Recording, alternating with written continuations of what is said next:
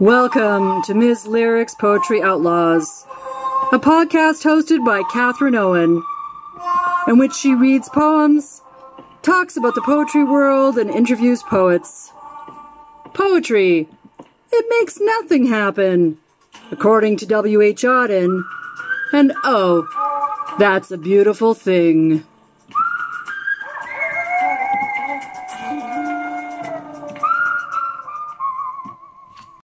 Happy Monday, Poetry Outlaws. I'm sitting outside enjoying the sun, listening to the birds, and thinking it would be the perfect time to record a tragic love poem. This is Annabel Lee by Edgar Allan Poe. It was many and many a year ago in a kingdom by the sea that a maiden there lived whom you may know by the name of Annabel Lee. And this maiden she lived with no other thought than to love and be loved by me. I was a child and she was a child in this kingdom by the sea, but we loved with a love that was more than love, I and my Annabel Lee, with a love that the winged seraphs of heaven coveted her and me. And this was the reason that long ago, in this kingdom by the sea, a wind blew out of a cloud, chilling my beautiful Annabel Lee, so that her high-born kinsman came and bore her away from me, to shut her up in a sepulchre in this kingdom by the sea. The angels, not half so happy in heaven, went envying her and me. Yes, that was the reason, as all men know, in this kingdom by the sea, that the wind came out of the cloud by night, chilling and killing my Annabel Lee. But our love, it was stronger by far than the love of those who were older than we, of many far wiser than we and neither the angels in heaven above nor the demons down under the sea can ever dissever my soul from the soul of the beautiful Annabel Lee. For the moon never beams without bringing me dreams of the beautiful Annabel Lee, and the stars never rise but I feel the bright eyes of the beautiful Annabel Lee. And so all the night tide I lie down by the side of my darling, my darling, my life and my bride, and her sepulchre there by the sea in her tomb by the sounding sea. Now, Edgar Allan Poe, he had a difficult life. He wrote many dark works of literature. This piece was written a couple of years before he died and wasn't published till after his death. And it recounts his lost marriage to his wife and cousin who had died a few years earlier. And it turns her into a mythical maiden in stanzas of six lines or eight lines, in very rhymy, chimey uh, resonances of see and lee and me, but also non rhyme lines like thought and child, and repetitions of heaven, the old fashioned nature of the winged seraphs, and the high born kinsman.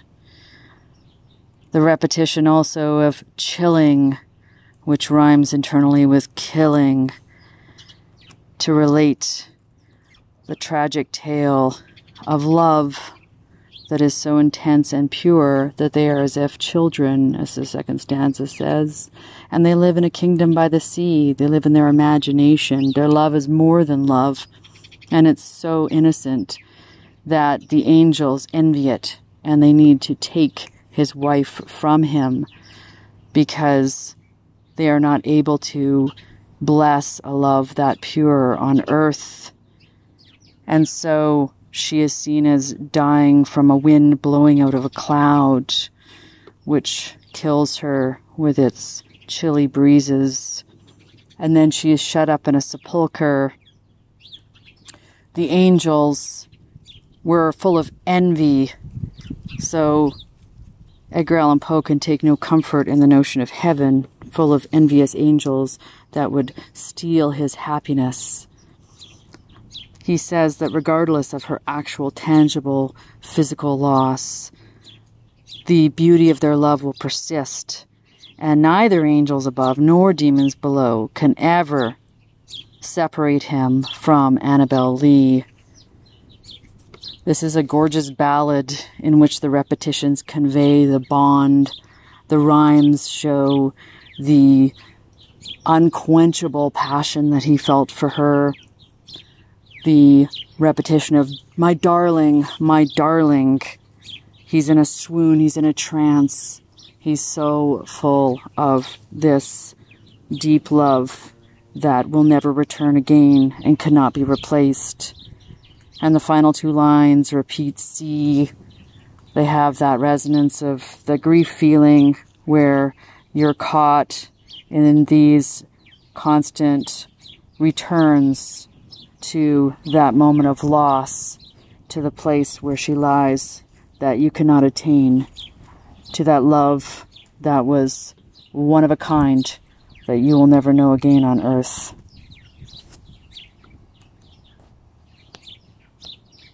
Annabel Lee. It was many and many a year ago, in a kingdom by the sea, that a maiden there lived whom you may know by the name of Annabel Lee. And this maiden she lived with no other thought than to love and be loved by me. I was a child and she was a child in this kingdom by the sea. But we loved with a love that was more than love, I and my Annabel Lee with a love that the winged seraphs of heaven coveted her and me. And this was the reason that long ago in this kingdom by the sea, a wind blew out of a cloud, chilling my beautiful Annabel Lee, so that her high-born kinsman came and bore her away from me to shut her up in a sepulchre in this kingdom by the sea. The angels not half so happy in heaven when envying her and me. Yes, that was the reason, as all men know, in this kingdom by the sea that the wind came out of the cloud by night, chilling and killing my Annabel Lee. But our love, it was stronger by far than the love of those who were older than we, of many far wiser than we. And neither the angels in heaven above nor the demons down under the sea can ever dissever my soul from the soul of the beautiful Annabel Lee.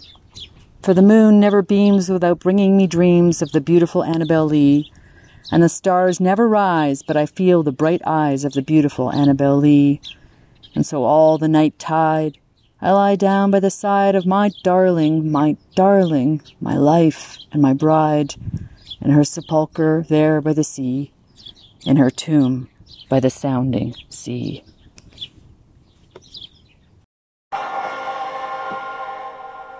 You've been listening to Ms. Lyric's Poetry Outlaws. Stay fierce, word musicians.